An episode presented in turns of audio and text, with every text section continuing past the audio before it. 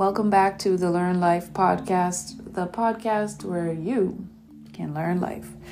I am continuing with the book study of The Celestine Prophecy by James Redfield. If you have a copy of the book, it is the green book with um, white writing and it has the 20th anniversary edition on the cover. And we are moving into the fifth insight. Um, so we're halfway there.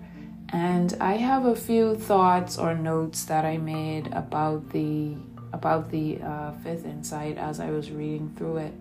And there was one particular thing that stuck out to me. The chapter begins on page 91 of the book, and the chapter heading is The Message of the Mystics. But there was one main thing that I wanted to point out, and that was this uh, direct quote We don't have to steal energy from others, but instead can absorb energy directly from the awareness of a spiritual connection if only we can open up to it.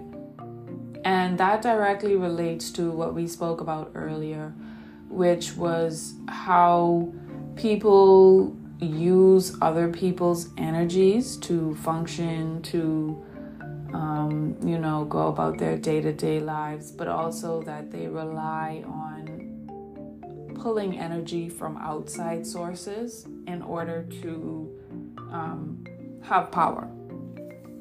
You know, the the other insights speak about um, our control dramas and what we do in our everyday lives to bring energy toward us from other energetic beings. But really, the movement through the book is to direct us to the fact that our energy comes directly from within. Our energetic source should be the spiritual connection and the awareness of a spiritual connection as opposed to trying to steal energy from other people to function. So, what stuck out to me um, in this chapter was four things. The first was mindful eating, and I think I'll create a whole episode about that because eating and the food that I consume has been a journey so far for me. And so I'd like to explore that as a totally separate topic, but it is worthy of note eh, as part of the fifth insight. The second thing is visualization meditation. And this was also important because uh, we rely so much on our imaginations as to what it is that we are trying to manifest and, um, you know, what it is that we are trying to do. And the visualization of that and how that basically drives the vehicle to us achieving our goals. The third thing is prayer. Prayer is universal. You do not have to pray to a certain deity or entity or however you want to call it. And I know I may step on a few toes with that because a lot of people have this strong belief that whomever they are praying to is the correct source to be praying to. Um, but every day we pray, whether consciously or unconsciously.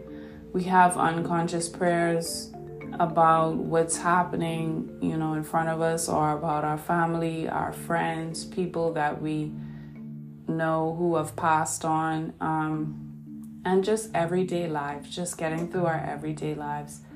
But also, there's the conscious prayer of taking that moment to be in peace, be in silence, and connect with your inner being um, as a way of prayer as well.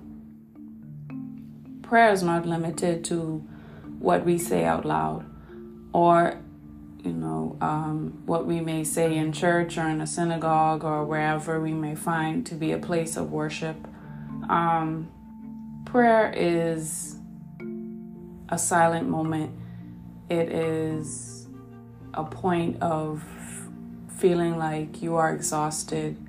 It is a point of joy. It is a point of happiness. Um, and it's so important for us to take those moments um, to experience prayer within ourselves and within our lives.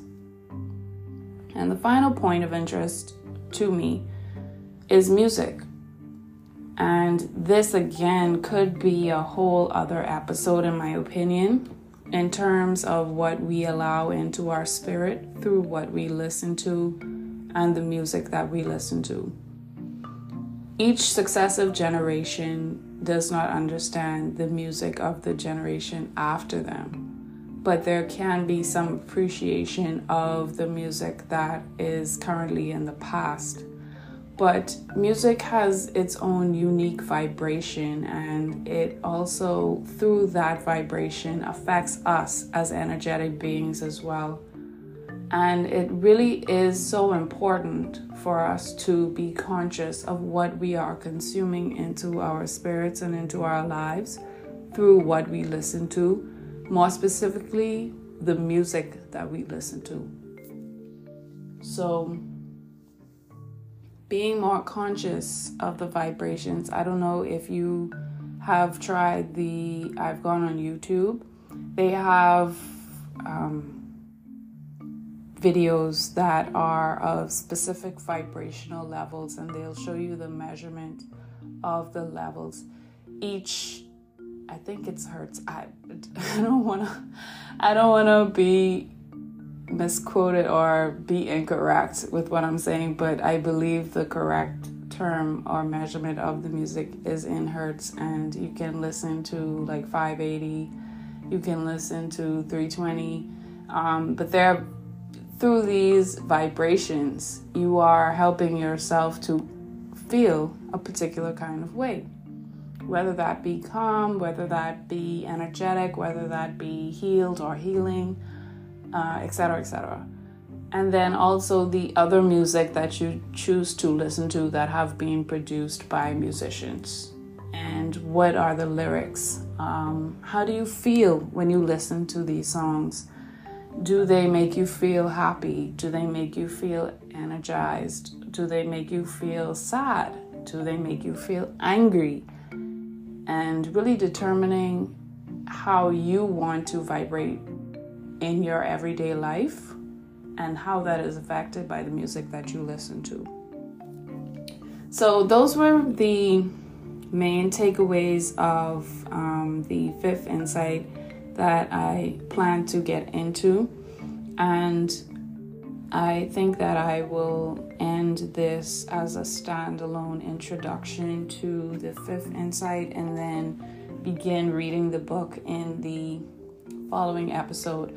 But I just wanted to check in with you and kind of encourage you on this journey, um, focusing on those main things in particular the food that you're eating your visualization meditation, what it is that you are focusing on in those moments that are helping you toward your goal. Prayer. Are you praying? Pray hard, pray often. I heard a phrase, you know, every breath is a prayer. Make every moment a prayer of whatever you may need it to be, even if it's just to say thank you.